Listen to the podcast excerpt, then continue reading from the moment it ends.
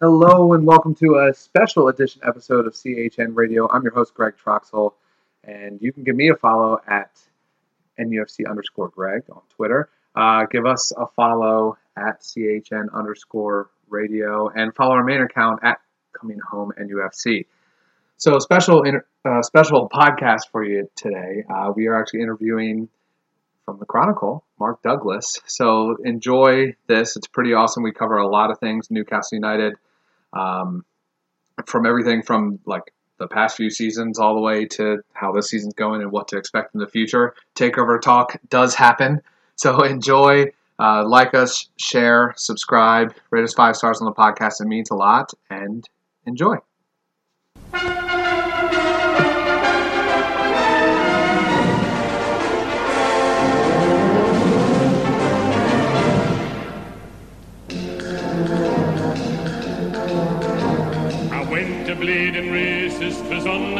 June, 1862 on a summer's afternoon.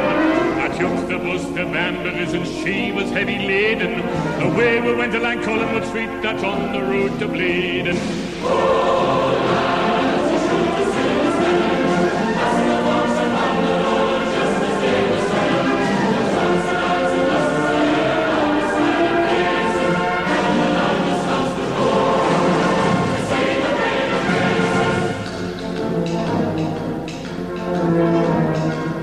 All right, everybody, and as promised, we have our special guest with us. He is a legend for me. Um, I have Mark Douglas. How are we doing? Not too bad. Yeah, not too bad. Not too How many bad at times do you all. get called a legend? Uh, no, yeah, yeah, well, I get called all kinds of things uh, on social media. But legend. Um, yeah, I appreciate it. yeah, so Mark is the, if you don't know Mark, shame on you, but give him a follow at MSI Douglas. He's a football publishing editor, editor for Chronicle Live. And uh, you also have, we, we have a, a little a little issue. You have the Black and White podcast.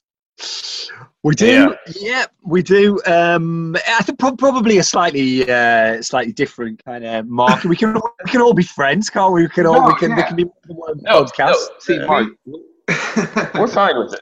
It's just you do understand that Greg and I are literally the only black and white Newcastle podcast Yeah. because I'm actually Greg is actually white.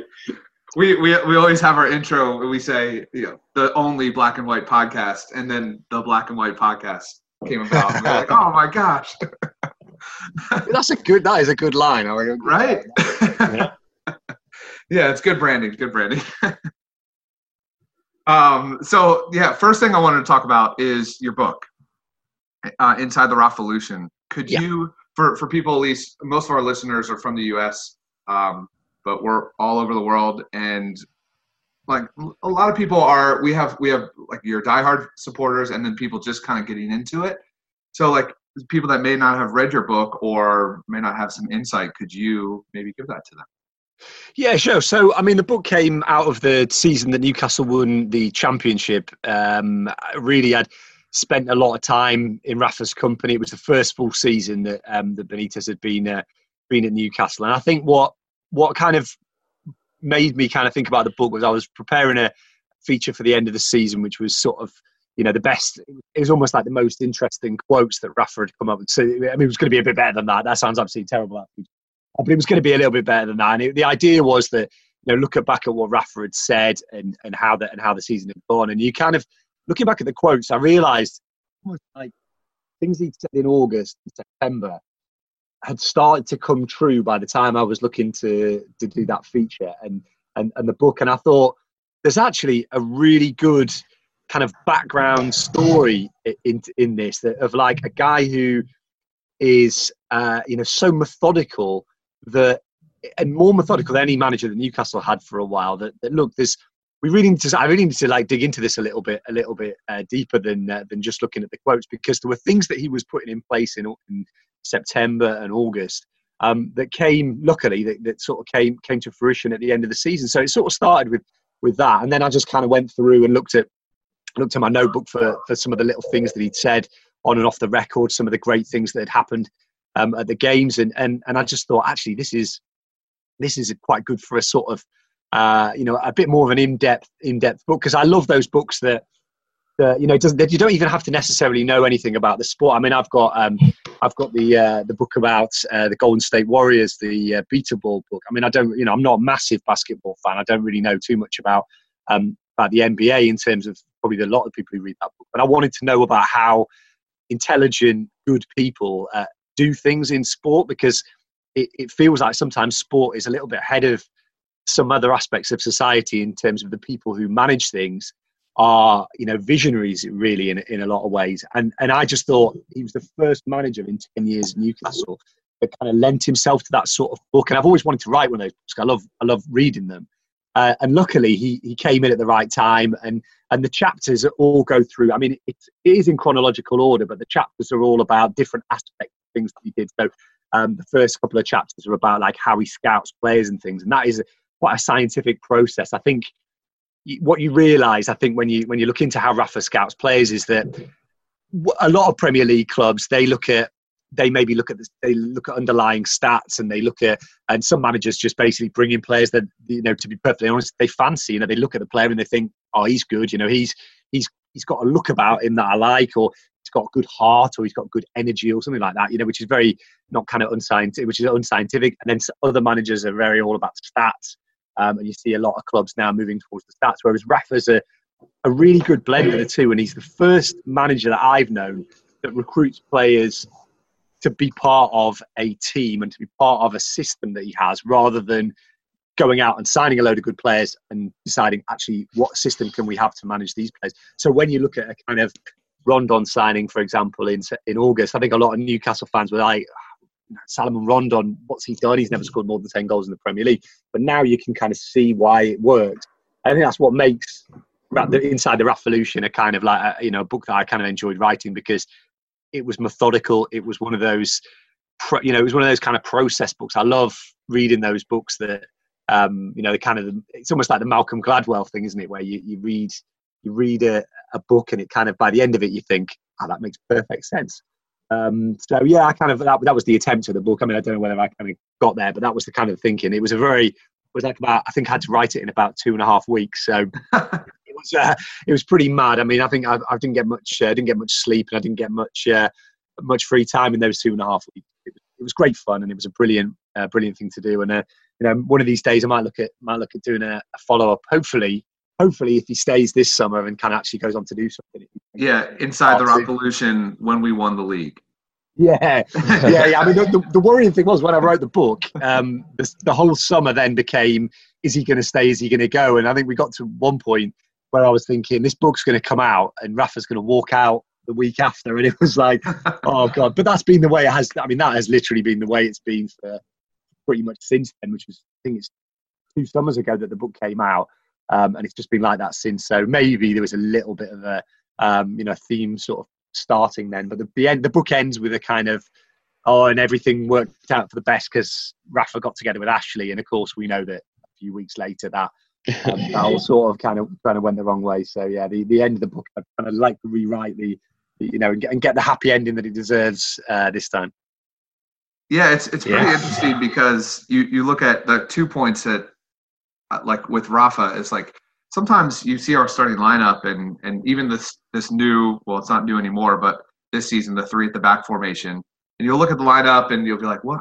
Like I don't I don't like doing this. Like one of our writers he he he mentioned in this last uh, yet on Friday said I hope we don't do three at the back with this formation. And we we play well we win. Like it's this Rafa has this mindset this tactical mindset that nobody else is like a different level and then yeah. you mentioned the Rondon thing I mean you can even go to Mitro. Mitro, like seemed like a fine enough striker, but Rafa knew something wasn't going to work with him and signed the player that that would, and it's worked. So yeah, it's it's just pretty it, it, to have the confidence in yourself to be able to pull this off is is pretty impressive alone. But. Yeah, and I mean the, the thing is, look, it, it, what what I think's what I think's kind of you know important to to think is that it's not it's not that Mitro's not a good player. I mean, he for some manager, he will, you know, for a manager, he will work. Obviously, he's done okay at I mean, I think yeah, it's kind of the goals have dried out a little. But it's more that if you, and this is the frustration I think sometimes with uh, with, with with where kind of what Newcastle's attitude's been towards him is that if you get if you get Rafa, you don't want kind of diet Rafa. Do you know what I mean? You, there's no point in there's no point in bringing Rafa in and then not backing him to make some of the calls that he makes, which might not seem to make financial sense. And I think probably what's happened with um, between Ashley and, and Benitez, you know, look, I, I think Ashley is has not been good for Newcastle United, and, and he's done a lot of things wrong. But some of the the way that people have seen things this year is very black and white. You know, yeah, there you go, the, the pun again. It's very black and white between um, Ashley is the villain. He's um, he's desperate to undermine everything that Newcastle United does and as the hero. It's not quite. It's not quite that way. I think what the problem is at the moment, that Ashley and the people around Ashley do not understand how a football club that Rafa would run works, makes money for them. They, they they look at it and think that you know the team that went down under McClaren or went well eventually went down to Rafa, but it was McClaren's team. That team had a net value which was much bigger than the squad that they've got now. You know they could sell Sissoko, they could sell Mitrovic, sell Wijnaldum, but this team might have a, a, lower net value, but it's a better team. And, and you kind of feel like saying, look, you have to go the whole way with Rafa. You have to sort of say, look, we'll give you the benefit of the doubt because if you're given the whole the whole shooting match and the whole freedom over to bring in the players you want, it might feel in the meantime that oh god, you know this this team isn't worth any money. We're not going to make any, you know, we're not going to be able to sell anybody if we go down. But you know, long term, you'll have a better product because the team will stay up with five games to go, or hopefully in the future it will be 10th in the league, or it might win a cup, or it, you might get players coming through like this season, Longstaff coming through, for example, because players around him are, are better. It's a better environment for young players to come through. So you end up with a Longstaff who's probably going to be worth 10, 15, 20 million if he keeps progressing at the same level that he's at. Whereas, you know, they had Sissoko, who obviously went for 30 million, but what was the point in having him? Because team got relegated. He was really just looking to, to move as soon as it was obvious that Newcastle didn't have that ambition. So Rafa's way is the football way. Ashley's way, because he doesn't understand football, is the business way, or what he thinks is the business way. And really, it's now, for me, it just is a case of can Newcastle United's hierarchy just understand that what you did didn't work? So give Rafa the, the freedom to, to do the things the way that he wants to do them, and it will work. You just have to hold your you have to hold your kind of worries for a little bit. Um, and I don't know whether Ashley can do that. That's my one worry is I don't know whether Ashley can do that because he's used to getting what he wants in business. He doesn't he, he doesn't understand football and he doesn't really want to understand football. He just wants he wants somebody to to buy players for money that they can then go on. He he liked the Graham Carr model of running a football club, but that model got Newcastle relegated twice. So it doesn't yeah. make any sense to me to keep going with it. Yeah, exactly. And um, completely unrelated. Um, after all the serious stuff, um, we have a writer in in in Newcastle. His name's Graham. Great guy. Um, and he informed us that there's now a Taco Bell in Newcastle. Um, there is know what you've gotten yourself into, Mark, with this new Taco Bell. I, do you know, I went to I went to Taco Bell uh, uh, ages ago, '96, I think, and uh, eh, when I came over to Florida, I think, and I really, it was amazing. I couldn't believe it, it hadn't come over a bit sooner. So, I, I mean, uh, there's In and Out Burger over there as well, which we haven't got. We haven't got in Britain, and I don't understand because they're like, we've got some horrible fast food places over here that you probably haven't got over there, but, but we haven't got some. We haven't got some of the best ones. So uh, yeah, yeah, it's crazy. Yeah. You know, it's like Five Guys as well. People queuing to go in Five Guys when it came to Newcastle. So, yeah, I mean, I mean, it is nice to be fair, but, um, but, yeah, it's I, I, yeah, it's big. That that is a that is a big addition, big addition to Newcastle. I think. And you were thinking, you were talking about the best because I mean, personally speaking, I'm I'm not a huge Taco Bell guy. I'm I'm a Chick Fil A guy. Yeah, yeah, for sure. I'm a Chick Fil A guy. Greg can probably chat on on Taco Bell, but I'm definitely more of a Chick Fil A guy. And honestly, Mark, you need to try Chick Fil A if you haven't. It is it is the most delicious fast food you'll ever have. Is that where's where's that then? Is that is that all over the US or is it just in a certain part? Oh, um, now it is. It used to be mostly in the South and then kind of the West. And then they kind of they just started expanding up to the northeast. But it, it's it's been like number one fast food restaurant in America for like two or three years now. Oh, we need a bit of that. We need Yeah. a bit of that. It'll probably come to it'll probably come to Newcastle about twenty twenty eight or something. We'll, uh, we'll, we'll, we'll get Yeah. If if you're lucky. All right, now, uh, so staying with the American team, do you have a favorite NFL football team?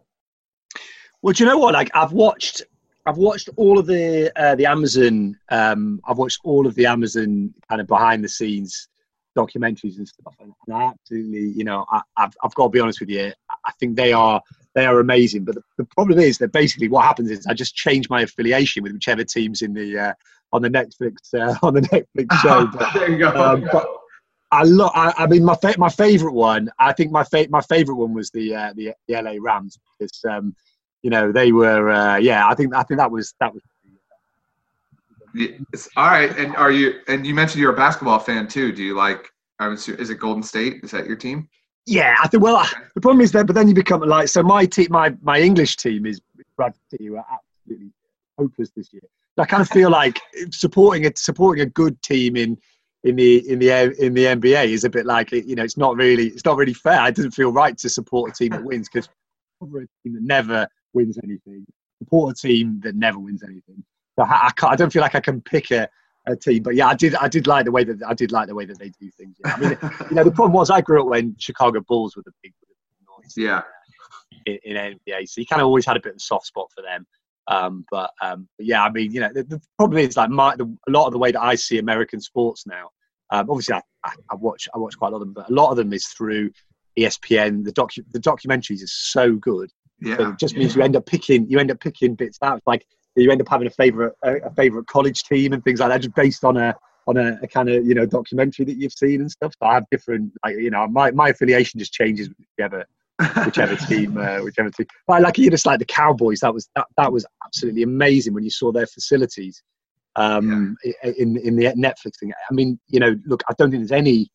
Maybe Man City, the only team I can think of that would have anything close to their to their facilities. It was just like this incredible. And it was amazing to, to see. And I, I mean, I love. I don't. I think there's this kind of fascination with, particularly the NFL in in Britain, because we just don't. You know, we just don't have anything of that of that ilk. I mean, the Premier League is brilliant, but it's much more like it's much more like earthy. Do you know what I mean? If that, that makes sense. It's, it's a bit more. yeah.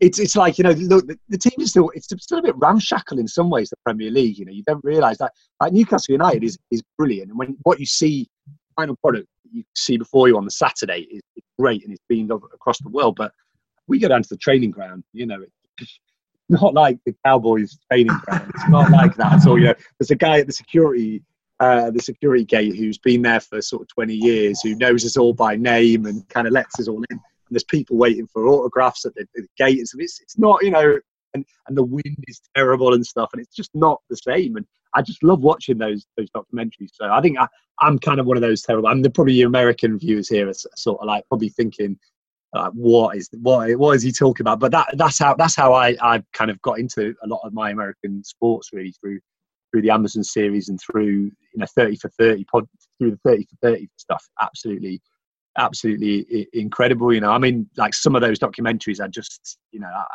absolutely love them. Yeah, and, I know people that support Newcastle from the movie Goal. So Yeah, very yeah, similar. very similar. um, now, how, so how did you? I guess give people a little insight. How did you start? How did you get into covering Newcastle for the Chronicle? So um, I'd kind of like I, I I wanted to be a, um, a journalist for probably from like when I was really small. I was, um, you know, my dad used to get used to get newspapers through the through the uh, like we used to get them delivered every day, and I just I, I would always turn to the back page. I always wanted to kind of be a uh, be a sports journalist. And it was kind of like through through university, I went into do the, the kind of the university newspaper here, and I ended up sort of going to a, a small local weekly newspaper and doing a bit of crime reporting, and then got a got a break on my next job where I went over to Wolverhampton to cover uh, Wolves for the Express and Star, which is their local paper there, and uh, the the opportunity basically came up to to move to Newcastle to cover Newcastle United, and I thought at the time, this was like 2008, I thought, well, well, look, Wolves is a big club, it's a great city for, for a football club. but I thought I want to be somewhere where they're going to be in Europe. They're going to be kind of like battling for top half of the Premier League. Wolves are in the Championship, and I thought, you know, there's no way that I could. If I stay in Wolves, then it's going to be, uh, it's going to, you know, I'm, I'm not going to be able. To, I'm not going to get to Europe. Sure enough, like now here we are. Wolves are Wolves are kind of making moves. But having said that, you know, I, it, it's just been ten years. I've been it's eleven years, uh, eleven years now. It's it's just been incredible. Like even though the team haven't really performed, it's been been incredible. And and you know I've been really lucky in that I've kind of I kind of started off as a sort of junior member of the desk really, and now I've ended up kind of being one of the more senior members. So I can kind of I have a say in how how we actually cover the club as well. And you know I, I think it's not just Newcastle United that's been a challenge. It's also the newspaper industry has changed hugely in the in the last 11 years and we now probably when I started, it was all about what was on the back page, and you know you've got a bit of time to to kind of write things and, and research things. And now you still get that time, but the internet is king.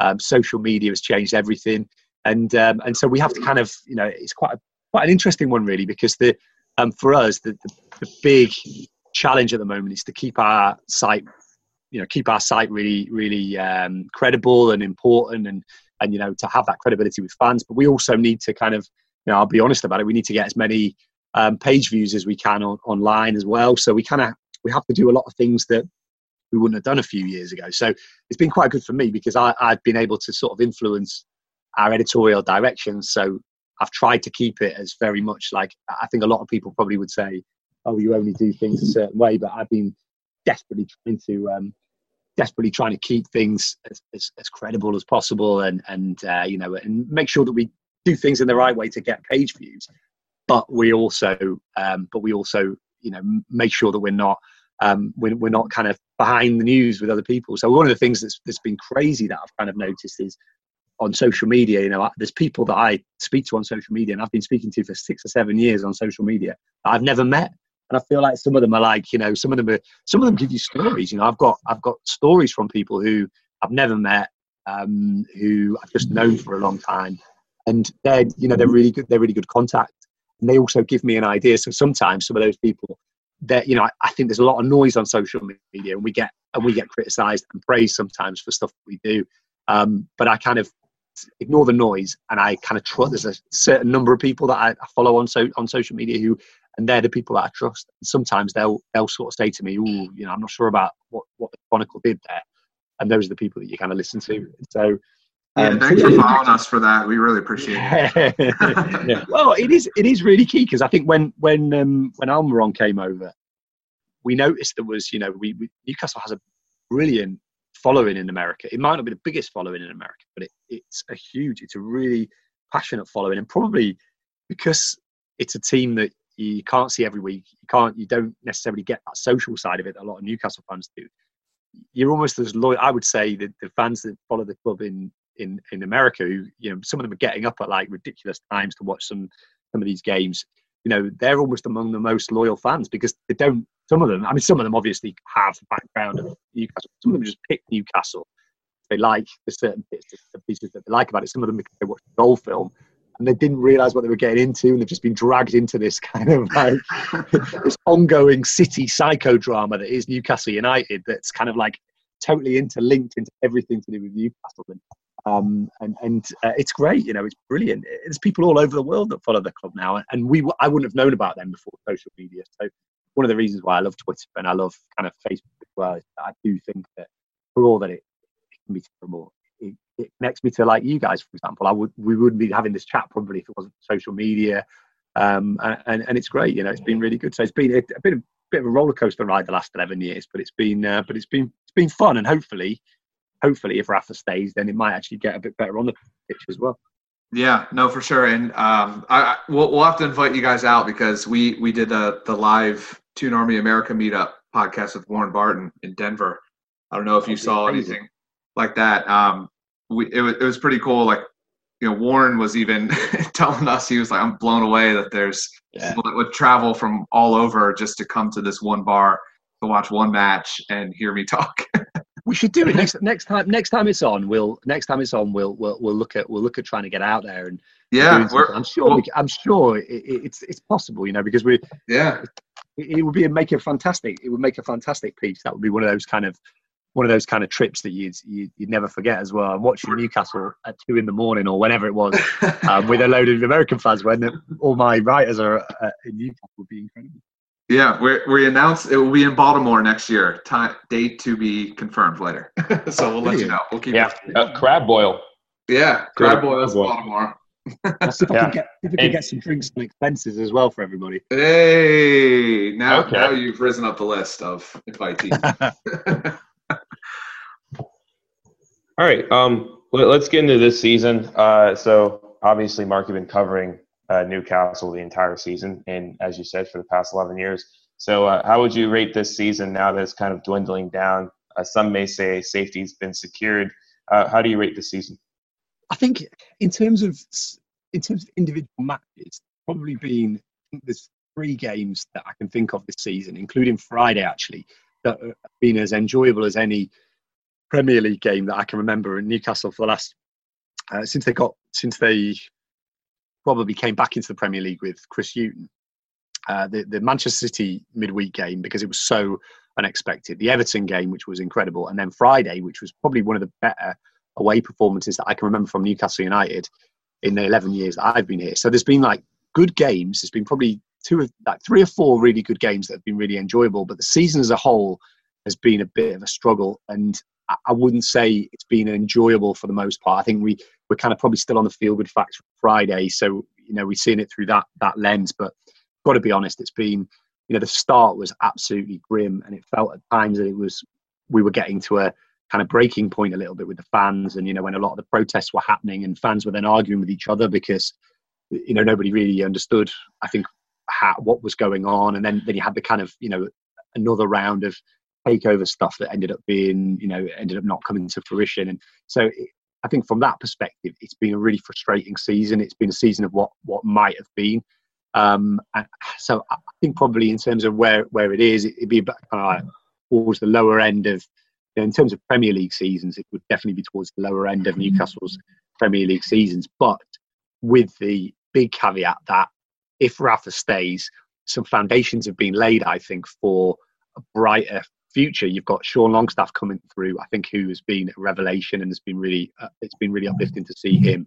Um, Miguel Almiron, I think, is going to be, uh, it's going to be really good. I think I've started to see in flashes what he's about. I think that, and that, that was really good.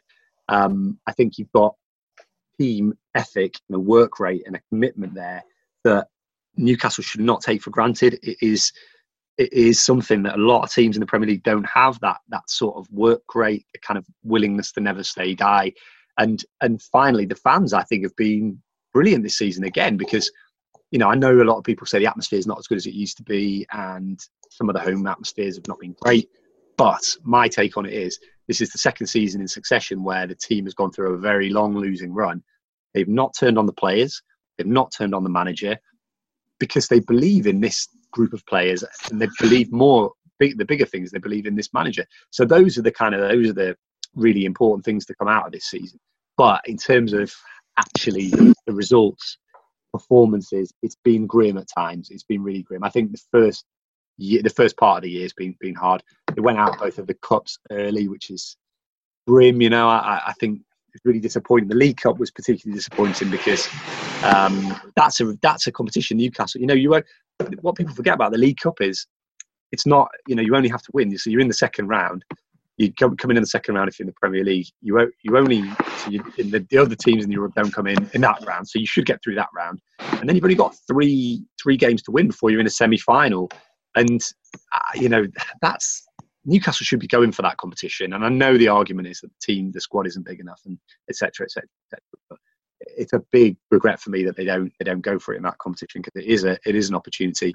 So yeah, that's that's disappointing. But for the most part, I would say you know below below average. But if they finish well and they keep Rafa, you'll probably look back at it and say, actually, this was the season where a few things started to click into gear. And in particular, I know Longstaff is you know injured at the moment, but but his emergence was was a massive, massive plus because nobody saw it coming. and and he's got massive talent, and he, you know, he, he potentially did look like a Premier League player to me, which I didn't expect he would um, so quickly. So that was a big, that was a big bust. Um, and around Christmas, it started to it started to look a bit grim, but then they pulled it round. Um, and and what's been nice is to see Rafa proved right again, and the fans' faith in Rafa proved right again. Um, and you know, you feel like they're on the verge of something if they can keep Rafa and sort of back um, back back manager how he should be back. Yeah, and one of one of the I guess one of my I'm one of the biggest critics of Ayoze Perez. Uh, I would always slate him. I'll be I'm very open about it, and a lot of our listeners always give me crap about it, especially when he has like a absolute like dominant performance like he did on Friday. I, I can't. I, I, give him credit when credit's due. Trust me. But um, my my biggest my biggest issues with him in particular as a player, because he's he's such a divisive player, right? There's so many people on each side yeah. of this argument and for me like i have a i i wish i had my old phone so i could post this but i got a new phone so i don't have the video anymore there was a video of him uh, from the beginning of the season where we had possession for about three minutes he didn't move 10 feet and never went into the box and it's like that is my biggest criticism from him more than anything it's just awareness just yeah. purely but then he has these magical moments and yesterday like things that i haven't seen in a long time like him splitting defenders off the dribble and just like making plays. What's your thoughts on Ayoze Perez, um, especially like this season performance, him as a player, like whatever you want to say about him? Yeah, well, I, do you know I think? I think what for me the, the big thing with with with Perez this under Rafa is that he he's not. I mean, we kind of forget that Perez when he first came in was a player with, you know, he played off the cuff a little bit. Did, did Perez? I mean, there was that goal at West Brom that he scored, which is that kind of back-heeled goal and yeah. he was, you know, he was full of he was full of like invention, um, and, and he, you know, he was a player that played, you know, a little bit. He, he, there wasn't much, you know, wasn't much sort of work rate there necessarily. I mean, he worked hard, but he wasn't. It wasn't the same as he is with Rafa. Rafa's asked him to play a different way, and I think sometimes that that is that that job is very defensive, much as it is for Rondon, which is why, um, you know, Mitrovic didn't work for Rafa because he, he was asked to play quite a defensive role. I think he was asked to do all this work around, um, you know, around the around the opposition area as well. So I think there's that with Perez. But I think we, we kind of the problem is, it's like I said with with um, with the Leicester game, we kind of reinvent our um, opinions on people based on their last 90 minutes. And I think, mm-hmm. look, as much as I, I, like Perez, I've always liked Perez. I think he's a good, you know, I think for one and a half million or whatever they paid for him, it's, incredible what he's done really since since then. But you can't lie. The first half of the season, he wasn't he wasn't very good. You know, he, he, he wasn't he wasn't. I mean, he got dropped. Rafa dropped him actually. So you know, your your your kind of criticism of him in the first half of the season would be fully justified. And I think he would he would say that that was, that was right as well. But he's been asked to do, I think, quite a difficult job in a in a team that, when they're defensive, they're very defensive, and it means that you, you don't have you know you don't have the ability to you know I don't think he's got I don't think he's I don't think he's a top top player. I don't think he'll ever be right there amongst the very best um, of Premier League strikers. But I think for what for the job that Rafa wants him to do, I think he's I think he's really good. And when he plays like he did on on Friday, and I mean you know that header um, to beat Wes Morgan for I mean it was a clever move anyway, oh but then God. to kind of rise above Wes Morgan was like it was great. It was it was really good. And think long as people don't expect, I think the problem is that people expect him to be really top level and because I think, and as well because Rafa talks of him top level, and he talks himself, I think, top level. But I don't think he's at that. I think the expectations sometimes outmatch what he's capable of producing. You know, I think he will do it. Um, you know, he will do it five or six times a season where he have an absolute. You know, he'll have brilliant game where he like against Everton, he was really good as well. I thought. Oh um, yeah, yeah. He's, he, he's he not. Yeah, but if he was playing, I think Rafa was right, wasn't he, on Friday when he said if he was that consistent, he wouldn't be playing for Newcastle United. And that's yeah, that's he's, yeah, he'd be playing for Man City by now. yeah. yeah, yeah, which I think which I think is a fair point, isn't it? You can't you can't kind of you can't knock that really. That is that is that is right. Um, so I, you know, I like him. I really like him. And I think it'd be a, a, shame if he went because he's also he's also a big part of this, um, a really big part of this kind of great team spirit that Newcastle have and this, this brilliant attitude that they have as well. So it's it's interesting. Like uh, there's a big there's a big sort of the next leap that Newcastle make if they have Rafa with them is going to be a difficult one because in order to upgrade the quality of the team, they might have to they might have to bring in players who maybe don't want to necessarily work the way that the players that they've got at the moment have. I mean, Matt Ritchie, I think, does does a great job for Newcastle, but Ritchie, much like Perez as well, if you brought in a better player than Perez, is he going to want to do some of that defensive work that Rafa asked him to do? You saw Jermaine Pennant, for example, when he was at Liverpool, said that Rafa treated them all like robots because he thought he was. I mean, at the time he was. Now people look at Pennant, he was, he's, he's awful, but at the time he was a top player. he was really good, and that might be the problem for Newcastle moving forward if if Rafa's there, and and that's why you've got to look at players like Perez and Ritchie, and people say, oh, they're not good enough, they're not good enough.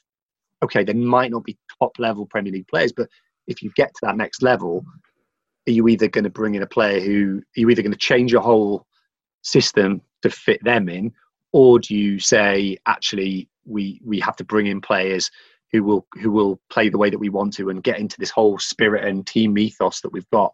And um, and that's maybe the problem. And Perez, what what makes Perez and Ritchie and players like that is they're prepared to do it, and they don't, you know, they have the they have the kind of character and the heart to to bounce back when when things don't go their way. So I kind of look at Perez through that prism, if you will. I, I kind of think he's he's a good part of a team that has a lot of really, you know, really strong um, strong values and, and, and that Rafa wants them to play that way. So I kind of, you know, that, that'd be my attitude with Perez is that he's a good player, but he's, he's made better by the system that he plays in sometimes.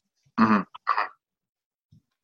Yeah. And then kind of speaking on a different player completely, um, opposite side Perez, um, I've obviously been following uh, Miguel Almiron, as our listeners know, for forever because that's my home, my hometown club. Um, and now to see him playing for like my favorite Premier League club as well um, has been brilliant to watch. But I, would like to hear your thoughts on him, especially as a, a, he he's starting to come into his own. He's having a couple good matches he's put together. Um, you saw he was really looking for a goal against Leicester. Um, yeah. But yeah, I'd love to hear your thoughts on, on Miguel this season. I think I think he's done. I mean, I, I think he's done remarkably well considering.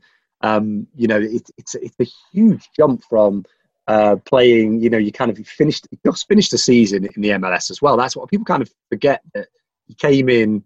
You know, it's not like in the summer if you bring a player in and they have a whole preseason to kind of get themselves used to playing alongside teammates. He's he's literally come from the first what was it first week of preseason in MLS. He, he jumped over from that to the Premier League and he played on the Saturday. He played on the Saturday after the, the previous week he'd, he'd been here. So literally he'd been what three weeks in with Newcastle and then played as he did against Huddersfield. And I think he's done. I, I think. I think he's done pretty. I think he's done really well. I mean, there's been there's been a couple of away games where he's been anonymous against West Ham and Arsenal, but he wasn't alone in that.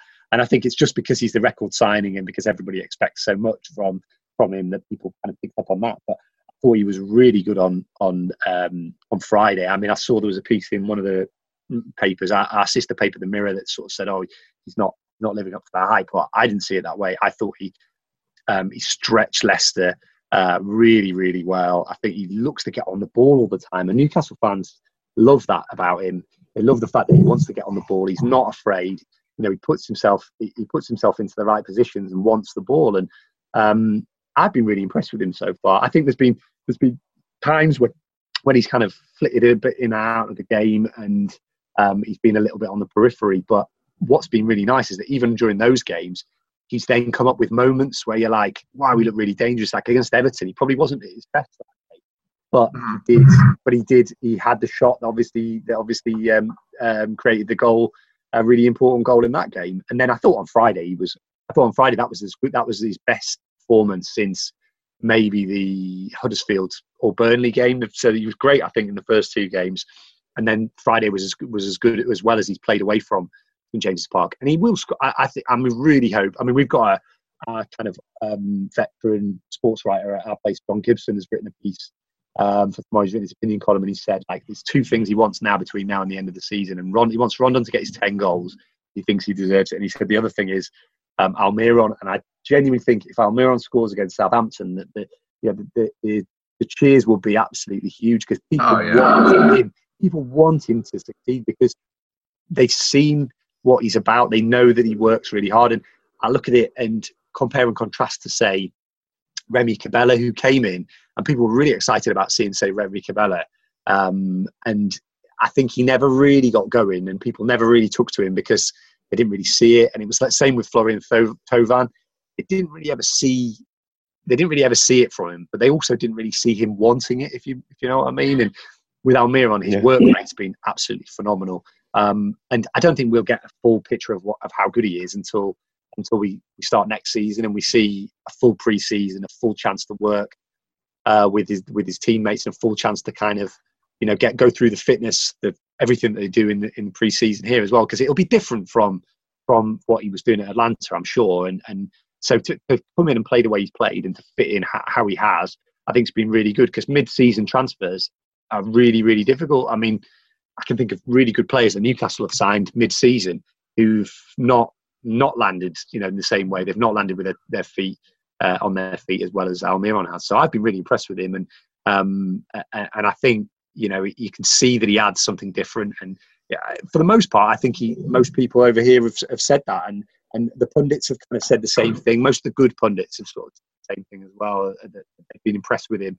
and he's got a good, um, you know, he's he's had good write up. So I do think he's going to be, uh, I do think he's going to be a good player for Newcastle moving forward.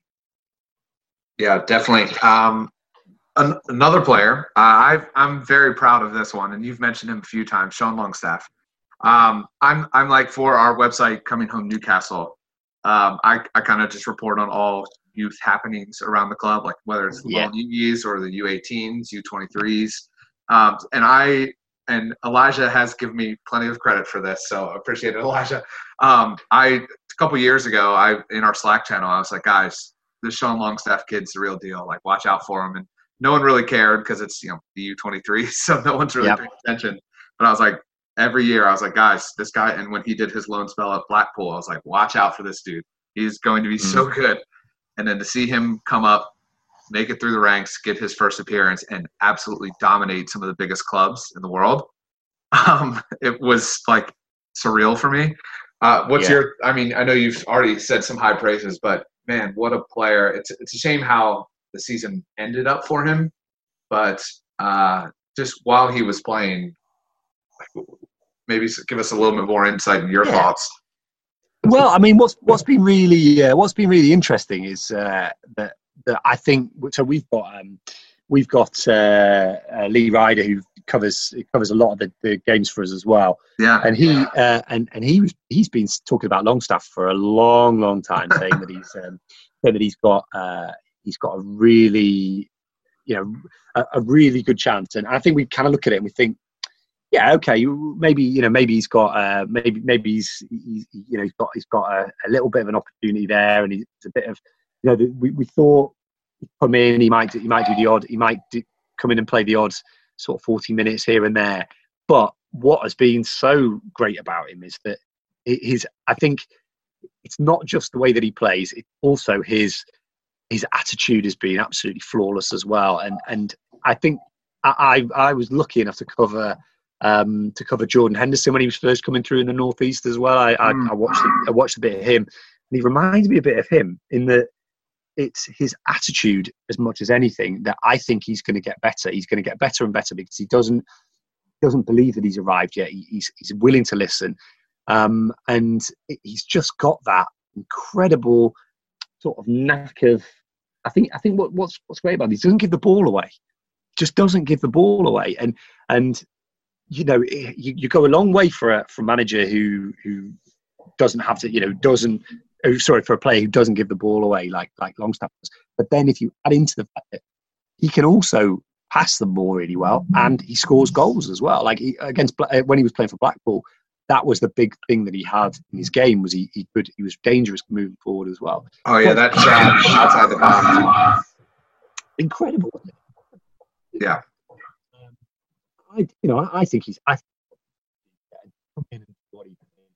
um, as, uh, in those games. It wasn't just you know it wasn't just like he was kind of playing against the kind of lower ranking teams. He played was Chelsea, Man City, and Liverpool. He came on and looked okay as well. Um, you know, he looked really good in those games. He looked really, really, really good in those games. So I think I would say, you know, he's he's got a big, big chance. And and obviously they're probably going to let. I mean, I think Hayden's Hayden's going to want to go. Um, whether they whether he whether he might have played himself out of a move because he might be almost too expensive now for, for a lot of teams who, who want to come in. He's going to want to go. I think that um, the Diamé's probably looks like he might go. I think Shelvey potentially will go as well because they might be able to get some money. They might be able to get money for him.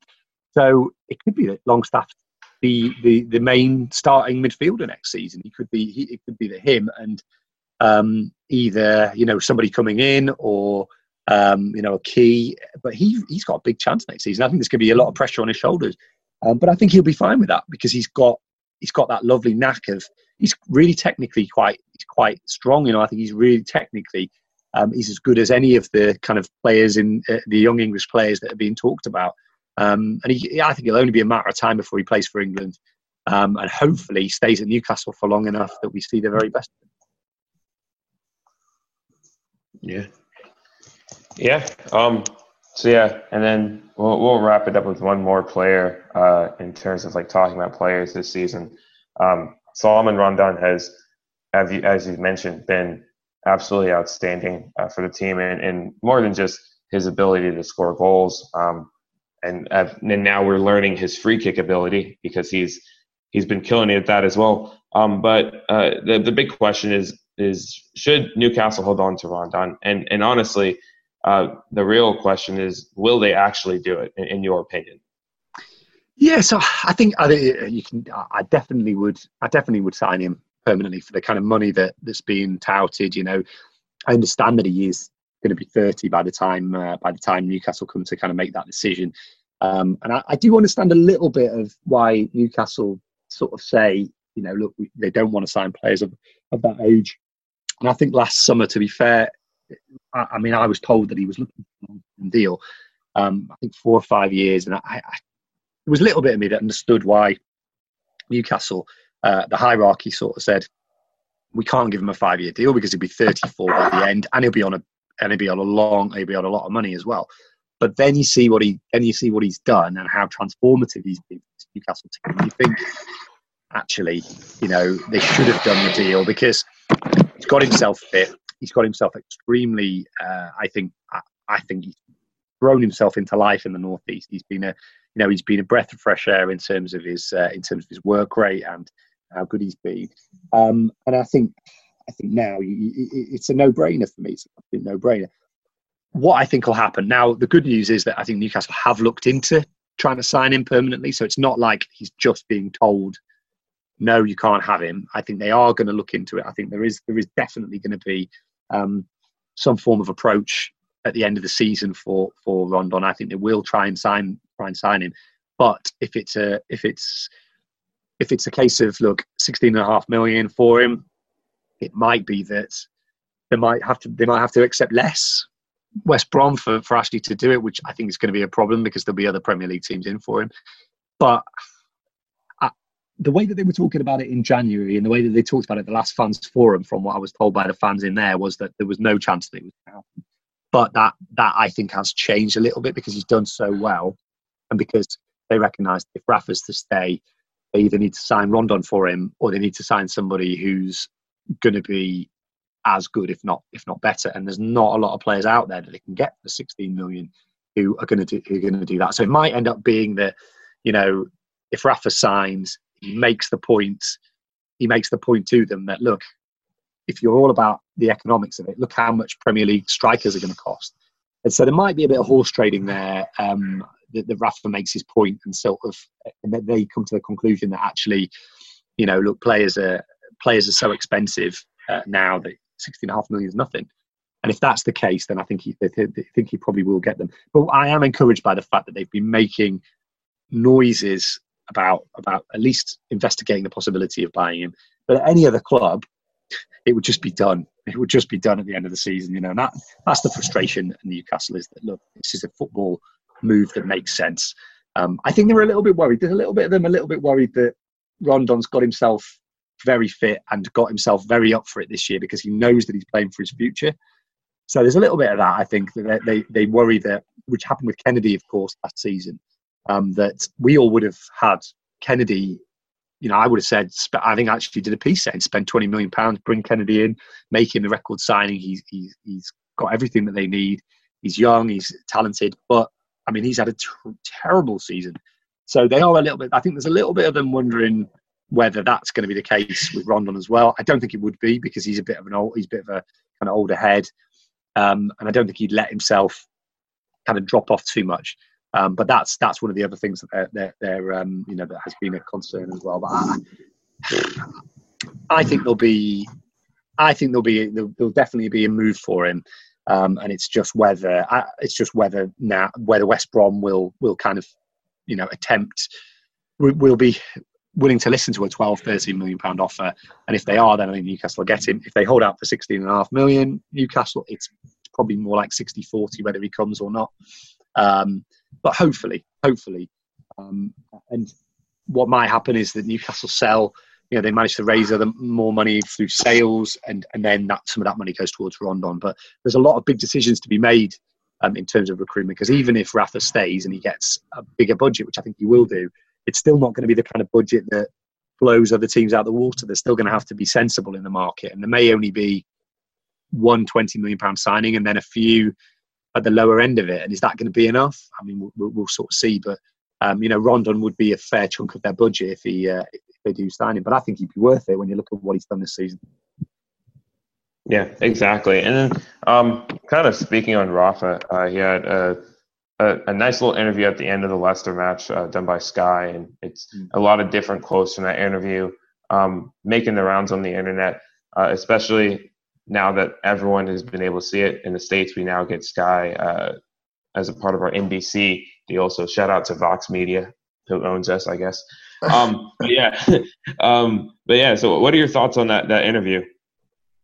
Yeah, I thought it was. I thought it was really good. Is that the one with where, where Kara uh, asked um, Rafa at the end about his kind of his future and everything as well? Mm-hmm. Um, I thought, that, yeah. yeah, I thought that was. I thought that was a good. I thought that was a good interview. And what you saw from that, I think the most important thing with that was you could see how much Rafa wants to stay, and and I, you know, I think I kind of laugh really because there's a bit of a, um, you know, Rafa. Rafa, he's sometimes we see him as sort of Saint Rafa a little bit on, in the northeast because we just don't think he could never do anything wrong. I think he is difficult to work with from a from a, a manager, you know, from a kind of board perspective. He's not been anywhere where he hasn't had his little kind of um, he doesn't rub up against the, uh, the, the ownership a little bit. So I can I can sort of see that you know he probably needs to be manage up a little bit more. He needs to do that a little bit more. It suited him a little bit that he's got um, somebody who, you know, who he works with, who's who's difficult to kind of sometimes difficult difficult to work. It suited him to have a scapegoat sometimes at other clubs. I think here it's more of a frustration really with with Ashley because he kind of feels like he wants to be here. He wants to be here long term. Um, and he just feels like sometimes he just doesn't get listened to. I think that's the frustration. But he is he, he's difficult to work with. I think that has probably stopped him from getting other jobs. Actually, there's probably been some boards that have looked at him and thought, well, he's, he's hard work. Um, but I thought you, I thought it was a great interview on, on Friday because I think you could, you had the Newcastle fans chanting in the background, great atmosphere, and then him sort of beaming, and he was so, he seemed so keen to talk up what the job that he's got um, the job that he's got at Newcastle. And I just thought what came across there was a man who is desperate to be here. next He's absolutely desperate. And that was the main thing that I took out of it. So, um, really, just a question of will they do the little things that they need to do to get him, um, to get him, uh, to get him to, to sign up. Um, probably, probably, I think, I think, you know, I'm still more optimistic than not, but um, but it's you know there's going to be moments where it looks maybe like it doesn't happen um, because that's the nature of these things. Moments when maybe people like it, um, and there'll be moments where probably you think he is going to sign. Like two weeks ago, he thought he was going to sign, and then last weekend it felt like oh he's not going to sign. I, I, think it's probably the truth is that he will end up signing. Um, he will end up signing, but I, I wouldn't put my I wouldn't put my mortgage on it because you just never know what you, you never know with Ashley. You never know what he's going to say. Um, but I, I, do think he will. I do think he will come because I, I think you can see you see that he wants to, to remain. Don't think there's another job out there for him. I think he just, as long as he feels like he's going to get something from them, he will probably stay. Um, and it might be the case that he signs a two-year contract with a break with break clauses in it. which will mean that you, it won't feel like he's definitely, definitely, definitely going to stay forever. But um, but he'll get a chance to maybe have another go next season, and, and we'll see where we stand from there. Mm. Yes, and so uh, kind of we're getting to the tail end of of this season. We got about four matches left. Um, what do you what what do you think uh, we as fans should expect from the team? I know uh, there was talk last year once Newcastle kind of secured uh, their their spot in the league. Um, it seemed as if there were there were games where players were a bit absent. Do you think we'll see more of that uh, this season, or you think you know players will really try to go for it for the last five last four or five matches? No, I think I think that uh, I think last season what happened last season was that um, I think they they had some difficult they had some sort of difficult games really running into that end of the season. They'd, and they they played so well that they just they just struggled I think to maybe to maybe get out for those final few games because it was about seven or eight games I think before the end of the season when they confirmed it. This time there's only four. Um, that, you know they they, they they'll Southampton's decent game for them I think because Southampton are in a decent run of form themselves. They they won't let Newcastle slack. Then you've got um, Brighton. I think you know again another game that's that's massive. That's a massive.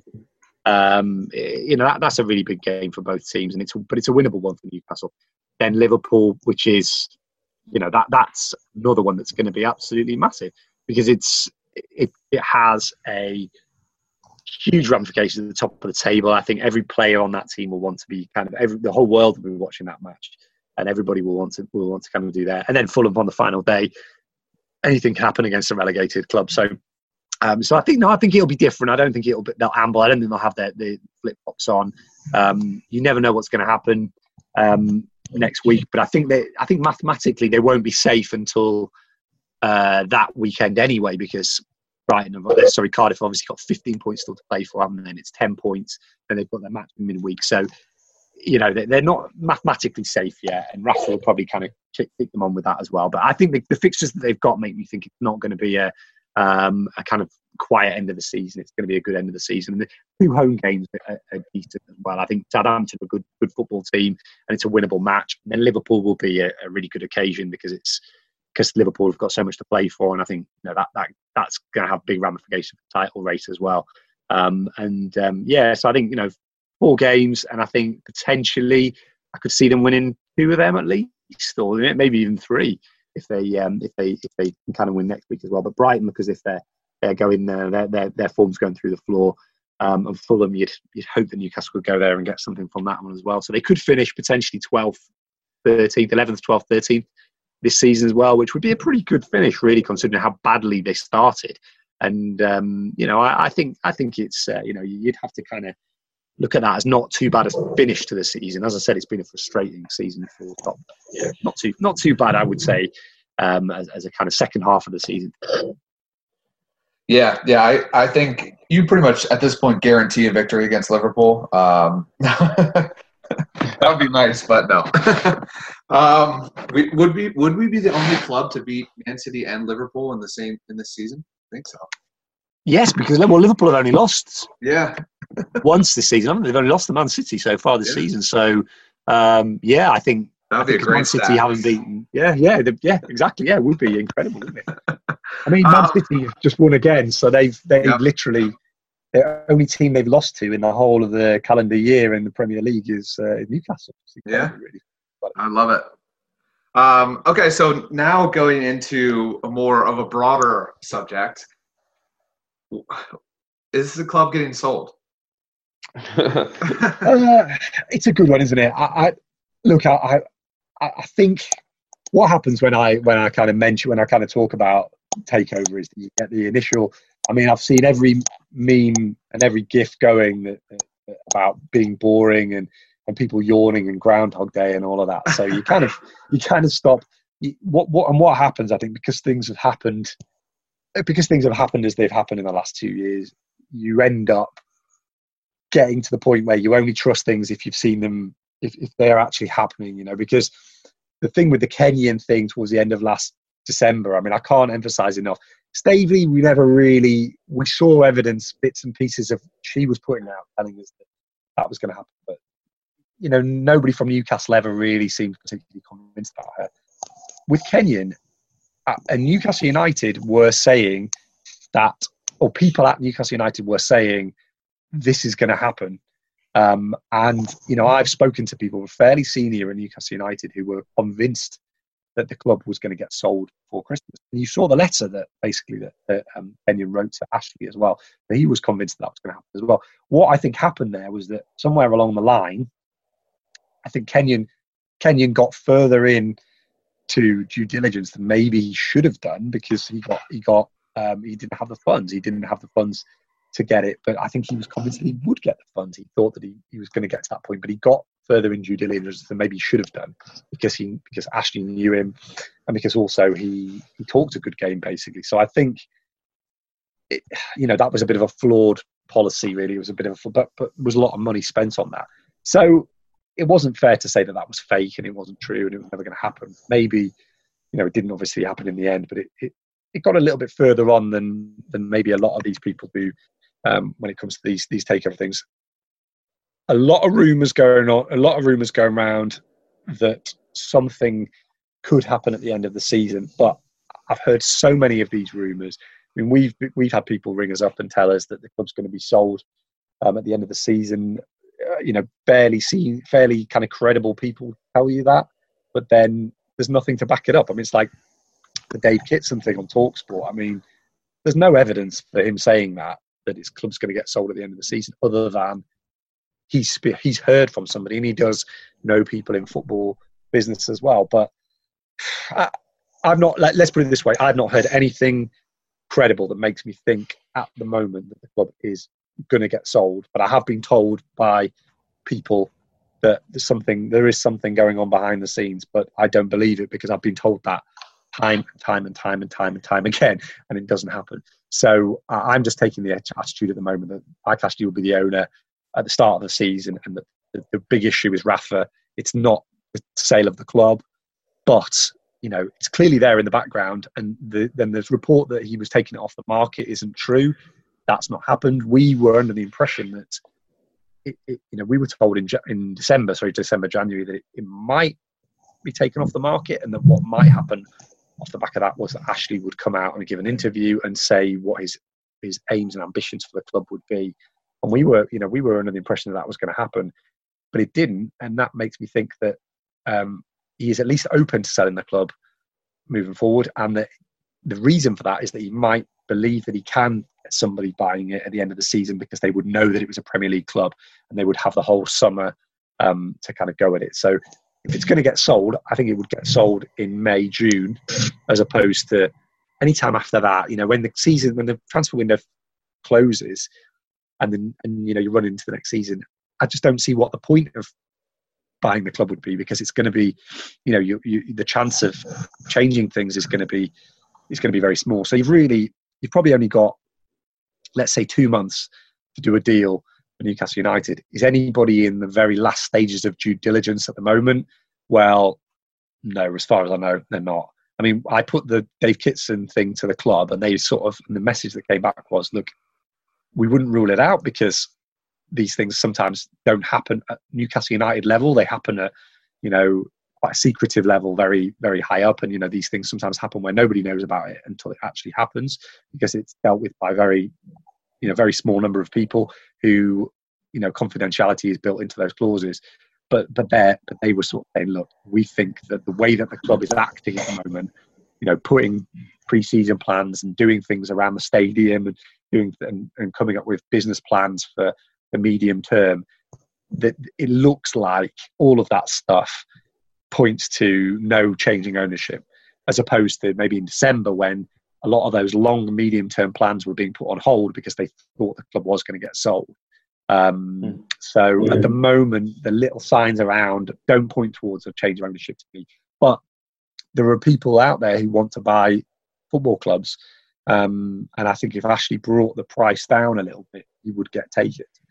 So that's the that's the question. But whether he'd want to take put the price down when the club is in the Premier League for another year is is another is another thing. But um, but the, I'll tell you this: one, two things are certain. One, the takeover story is not going to go away until Mike Ashley actually takes the off the market, because there are people interested, um, and it's a big story anyway. Um, and two, you know, if as long as he's he's willing to sell it, it, you know there'll be people people knocking around who want to who, who are going to try and buy it because it's a big opportunity for somebody. Yeah, and and, and I think I, I do think something um, that has to be said is that I think the Chronicle, you guys unfairly get a lot of the frustration from fans when you know the club eventually doesn't get sold. Um, and, it, and it's really unfair considering that if you actually read the articles, uh, you know that you and Lee put out, it's uh it, you guys a lot of the times you're like, hey, I would take this with a bit of grain of salt. We've seen this before. You're, you're saying that you're like, okay, well, you know, I don't know about this rumor, I don't know about that rumor, but yeah, you know, people just see the headline and they just automatically make an assumption, and you guys kind of get looped into pushing a narrative when in fact you guys are just doing your job, which is just reporting on, on, on what everyone's been hearing. And so I mean, I do want to. I, I like that you, you're you're very open about the fact that I mean you know you're not that confident that the club's going to get really get sold. Yeah, well, I think, there, I think there's a guide on how to comment on internet articles, and the first one is is you read the headline, and that's optional. Yeah, yeah, Second yeah. part is do not read the article, and the third part is start typing your comment. yeah, it doesn't really work like that, does it? Sometimes. Yeah. I, you know, look, I, I totally understand. I totally understand where people come from when they read stuff about the take-up because they they they just want to hear that it's either been sold or that nothing or that nothing's happening. Um, you know that that's that's what they that's what they believe. They don't they don't think that um, they don't think there's any point in us writing about a takeover if it's not going to happen. But the fact is that I think, for example, um, when with the Kenyon thing, you know that was a big story and it certainly was something there you know it, there was something there and what what what tends to happen i think that people get people get upset with us because it's it's not it's not happening um and because they you know they think that we're i think they i think the problem is that because there's so much uh, mistrust of the club and the club's communication at the moment um some of it fair some of it unfair because of that, they think that anytime a story is written about potentially a takeover, they think that it's part of a narrative to kind of mislead supporters. So that's why people get angry about it because they think, oh, look, takeover stuff got starts to get writing about takeover stuff again. It always, it's always about trying to detract from the idea that the manager's going to get some money to spend um, which we saw in January. Didn't that wasn't that, that wasn't true? You know, that it wasn't true that the takeover stuff that Kenyon came out with was a um, was a reason uh, was a reason for them not spending because they did end up spending a bit of money. So you know, it wasn't that at all. It was it was something that was genuinely genuinely there. And look, the last takeover, the last big round of takeover stuff came because the owner went on national television and said the club was close to getting sold. That was why it happened. It wasn't it wasn't journalists kind of trying to make up stories. Um, and you know, look with the with the Dave Kitson thing the other day. Um, you know, look, I've got to blame the the uh, international supporters for that because uh, they were the ones who heard it on Talksport. It wasn't in Britain. It didn't. The commentary didn't go out in Britain. Um, and they sort of they sort of said that it had been said.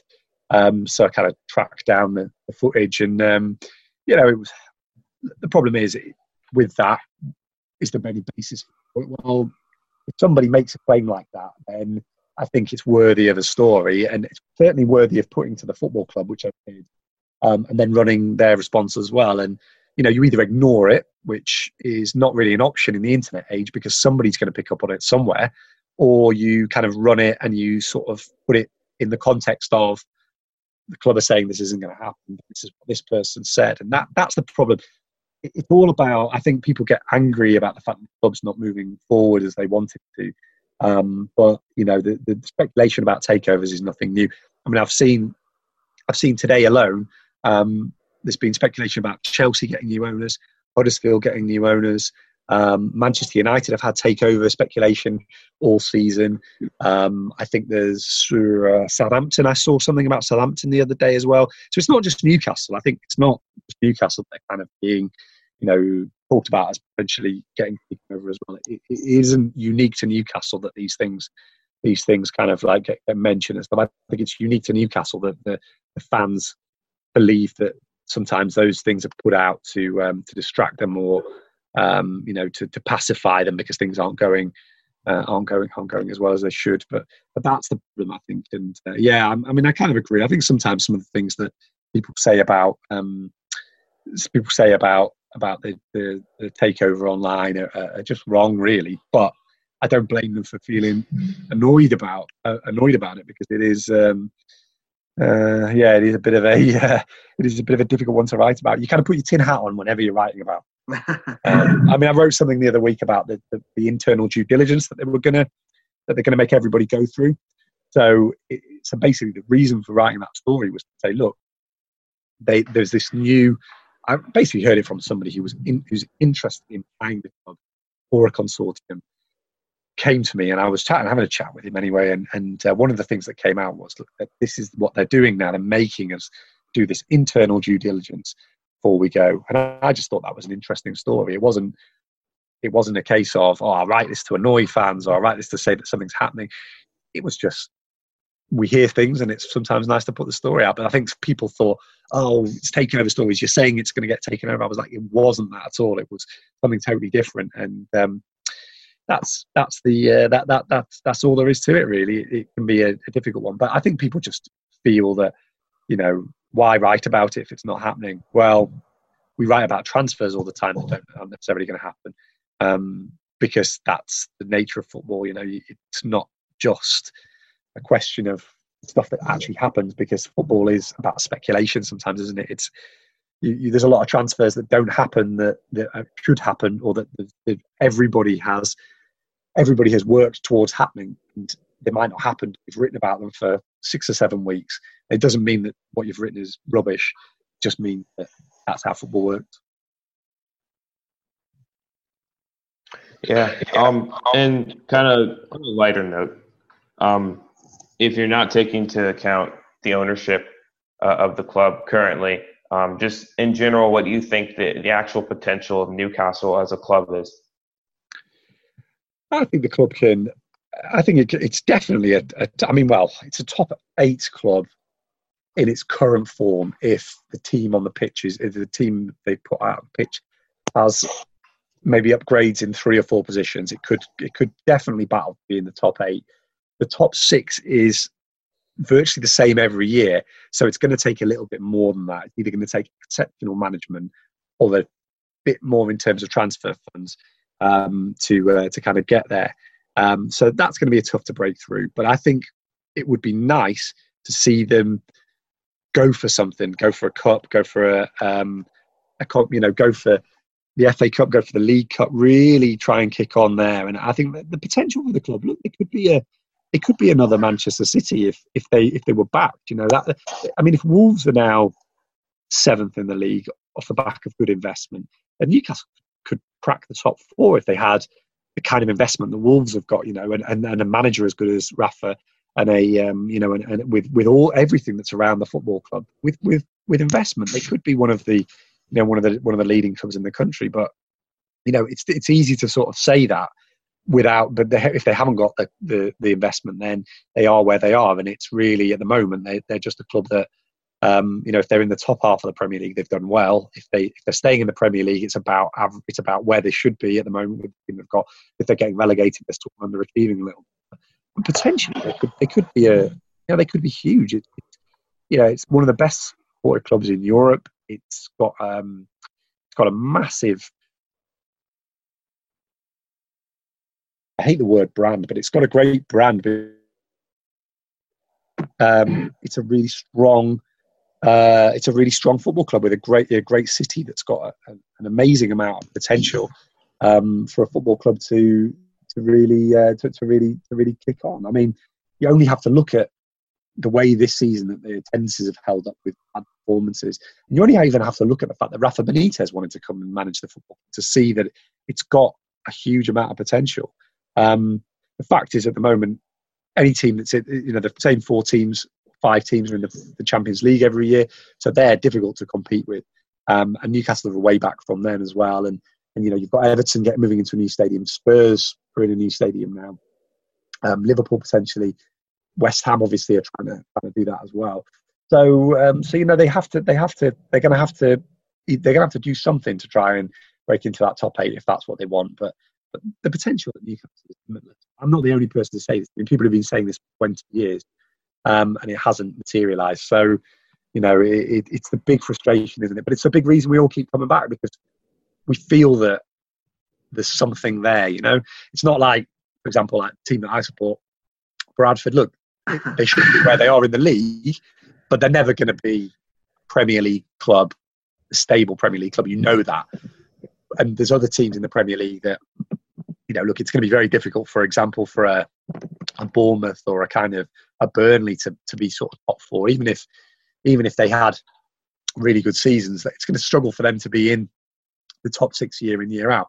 But Newcastle United, backed properly, that that's a club that can sustain that year in year out. They could be a potentially like you know could they could match in Everton. They were bigger than Chelsea a few years ago. They were bigger than you know they were bigger than Everton a few years ago as well. So it, there is a big big potential there for Newcastle, and um, and and but it's that key word, isn't it? It's just potential. It's always been potential. It's never actually been realised since um, you know in the last twenty years. Certainly under Ashley, they've never got close to realising that potential.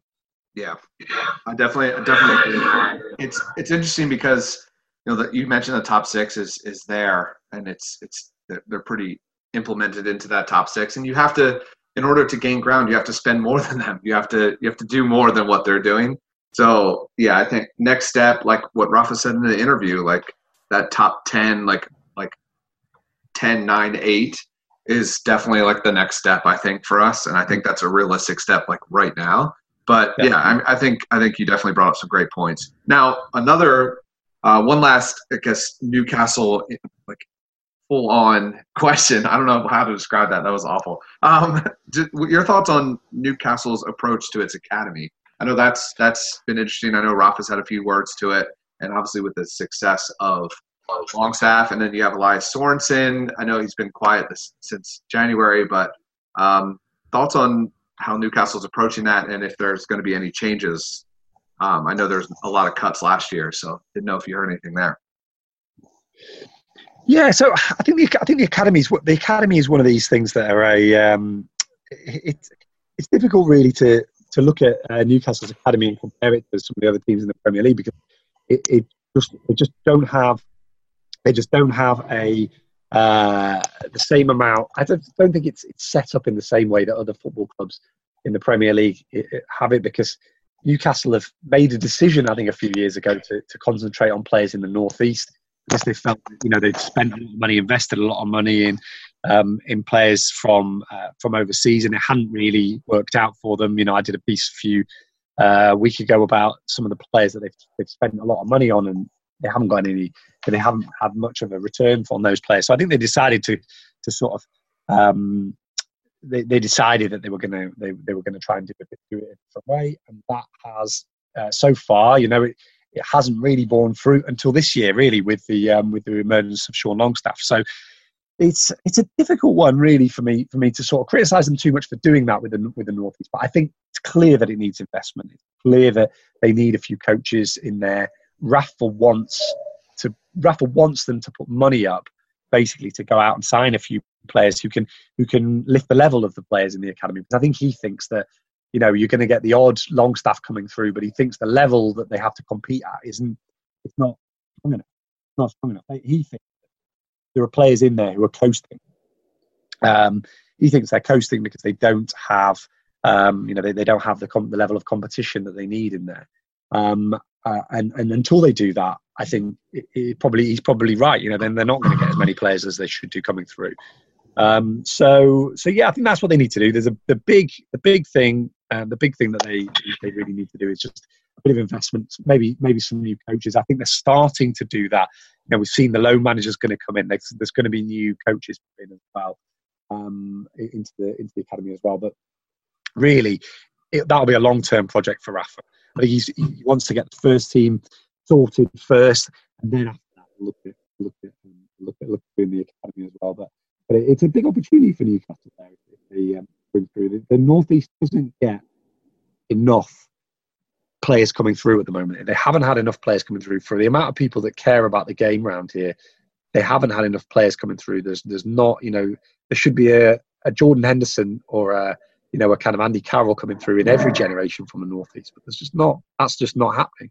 And we need to we need to work out why that is. I mean, there's a lot of reasons for that. Some of the boys' clubs around here are very strong, and they uh, you know they hold on to some of the players. Um, you know, it's it's hard sometimes for the professional clubs to get to get the, club, the players to come from the boys' clubs every week. Um, it's also hard sometimes, I think, because there's three clubs all competing in a very small area, you know, and we have, um, and we, and you know, we don't have a massive area where we can pick from, and it's also difficult to get the best players to come from Europe to come to the northeast and live here and and and and develop here. I mean, the piece that I did a few weeks ago was basically had somebody who came from Plymouth to come down to play for Newcastle and said he just wasn't ready to do it at 15. It was such a big move, and that's a problem, isn't it? That is a big problem. You've got a lot of um, you've got a lot of a lot a lot of people coming a long way to Newcastle. Not a place where necessarily you're going to get you're going to be able to 16 year old. There's a lot of issues, I think, for the academy to, to hit. If Rafa gets his way, they will invest a little bit, and I think he will be better. Um, so it's, it's, a difficult one because it's. So, I think it's been a big. I think it's been a problem for years and years and years. Newcastle haven't produced the amount of players. Um, haven't produced the amount of players that they should do. So that's, that, that's the top, and that's a long-term problem. Um, so it's not just this yeah, regime, yeah. not just this uh, it's not just this um, uh, this this manager either or this this owner. Yeah, I, I think I think promotion too. Uh, if the U23s can get that, I think that could be a big incentive. I mean, that's why you know a few of our academy players left last year because of that. Yeah. I mean, well, the, the most notable one, right, um, went to Everton. So I think that could that could be a big advantage. Now, I think if we do get promoted, we it could be in for a rude awakening. But you know, it, the fact that we're there is it, it, at least fighting for it um, and two points from that promotion, yeah. the automatic spot. That's pretty big. Yeah, it'd be good if they went if they good good if they went back into the European uh, European competition as yeah. well. Um, you know, it was uh, it was it was quite a, that that was a big thing for them a couple of years ago. You know, they've done, they've done okay really in the last. I think they've definitely kicked on this year. They're better than they were last year. Yeah. Um, ben Dawson, I think, is quite an impressive, quite an impressive character. They're definitely improving. I mean, you're seeing signs of it. Um, Matty Longstaff, I'm told, is, is is very good as well. So that'd be great if, if, he came through as well. I would think he would go out on loan next year. Um, you know, and that would be a that would be a really good that would be a really good move. I mean, yeah. Lee Lee tells me that Matty Longstaff is is you know as good as his brother. So oh wow, there we go. Yeah, yeah, if he gets the opportunity, it'd be uh, you know, that that would be exciting to see. I mean, I wouldn't I wouldn't be surprised if he went out to League One or League Two this year. Um, and uh, yeah, he's, he's a good player, I think, from what I'm, from what I'm told. There we go. Uh, we need more of that. so, two more questions for you. Uh, one of them is uh, from Trevor Mooney. Trevor is the official questionnaire of CHN Radio. That's his actual title. Okay. So he always has some pretty creative questions. Um, so this he has a good one for you. Uh, so the question is in Greg's rendition, in my rendition of the Chronicles of Narnia. There's a pun in there. Um, which three players would be the lion, the witch, and the wardrobe? Ooh, that's a good one, isn't it? That's a good one. Um, would be the lion the witch. I think in lion you'd have to say Matt Ritchie because he's lion lion-hearted, isn't he? Oh yeah. Um, the wardrobe. Can, can I pick? Can I pick players who used to play for Newcastle? Yeah, sure. Uh, you, you, can make up the rules. he didn't give any guidelines. Manu Riviere because he was about as mobile as a wardrobe. Um, and which I'd go for. Right, oh, this is going to be really cheesy. Hatem Ben Arfa because he could cast spells over opposition defences. Hey! That's, awful. Absolutely terrible. Um, no, I like yeah. it. I like it. that's awful. But yeah, but fine. Although obviously, I know in the in the in the bookies it's not quite that. But that's yeah. I'll Did you see the the clip of him absolutely smashing Dubravka's back? Yeah. that made me I laugh. It. Yeah. yeah, that was great. Um, all right, so the last question that we have for you, we, we ask this with everybody that we talk to. Um, it's it's pretty. It's I, I love it. It kind of gives everybody a nice insight on the history of the club too. But um, if you could go back to any Newcastle match in history and you get to watch it live, you're not working, you're just a supporter. Um, what match would you go to? Any match at any time, you get to see it live. Wow. Um, I've, I've always been there. I've always felt like I'd, I'd want to go back to the Barcelona game. Yeah. Um, you know, imagine Newcastle United at home at St James's Park against Barcelona and winning, and not just winning, but winning really, really well. Um, that it would have just been, I think, an incredible, incredible moment um, to, to kind of to kind of be there. But obviously, I wasn't. I wasn't there. I was kind of watching on telly at the time, I think, but that would have been incredible. There's loads of games during the entertainers era as well that I think it would have been uh, would have been incredible to, to be to be part of. Um, but uh, but I think I think you probably you, you probably go all the way all the way back to the kind of teams in the 50s that were, that were winning the FA Cups and um, you know the Fairs Cup as well. I mean that you know to see Newcastle United win a trophy would be an incredible thing. I mean I, I, I would love to think that if I was here for another 10 years Newcastle would win something in that 10 years because honestly, the way that the, the city would react if the team won something would just be insane. I mean, it would be incredible. I don't think, I think they would, I think the city would be drunk dry and it would be amazing to be part of it. I'd love to write about it. I'd love to put all the newspapers out, the, the supplements that you'd be able to do, the amazing number of articles you'd be able to write about it and do the probably the longest day's work I'd ever done and finish at three in the morning or four in the morning or whatever, and then go out for a couple of drinks with and, and people would still be drinking, I'm sure. Um, you know, but I, might not exist if that happened. Oh God, it would be incredible. incredible. I think. I think you know, having seen, I've never seen. I, I when I first started, I, I, covered Sunderland as well, so I've seen Sunderland at, at Wembley for a League Cup final. I've never seen Newcastle get there. I've seen the furthest I've seen them get in any competition is the quarterfinals of the Europa Cup, the uh, Europa League, sorry, and then the League Cup, obviously quarterfinals under Rafa first year. But that's as far as they've got in 11 years.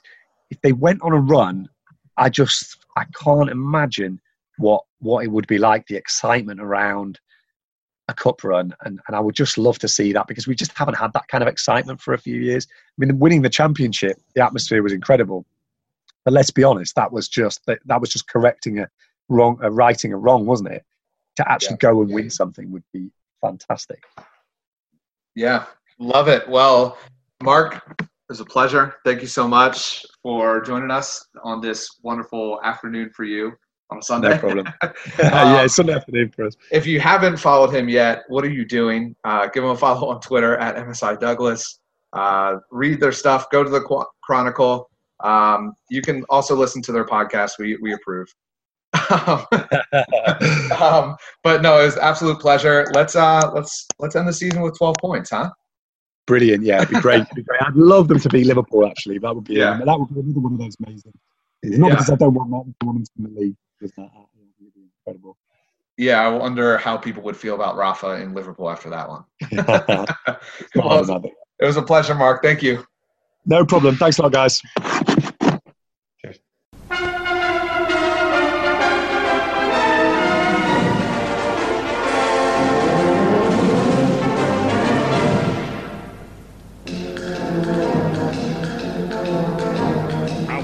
Bleeding races, twas on the 9th of June, 1862 on a summer's afternoon. At York the bus the Bamberries and she was heavy laden. Away we went along Collingwood Street, that's on the road to Blaydon. Oh,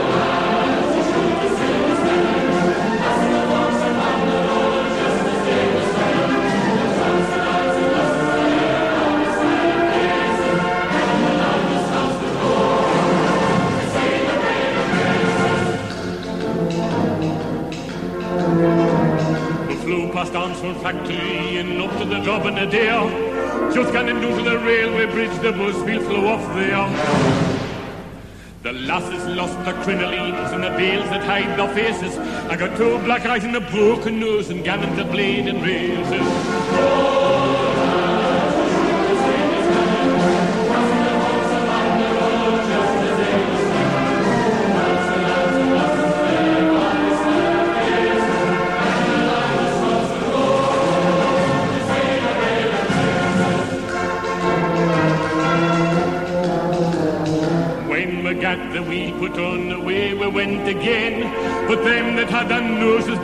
came back our end. Some went to the dispensary, and some to Dr. Gibbs's, and some to the infirmary to mend their broken ribses.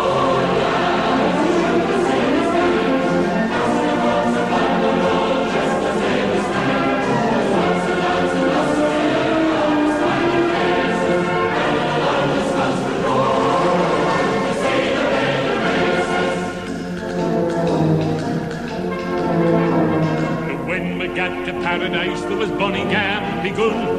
There was four and twenty on the bus, man, who they danced and sung. They called on me to sing a song, and I sang them Paddy Fagan. I danced a jig and swung me twig the day I went to Blaydon.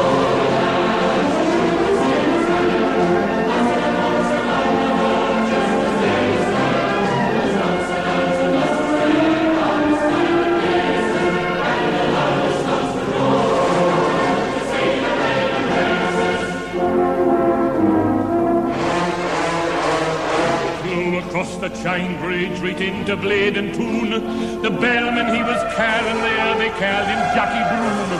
I saw him talking to some chaps, and then he was persuading the Gamsey Geordie Ridley showing the mechanics hall at Blaydon.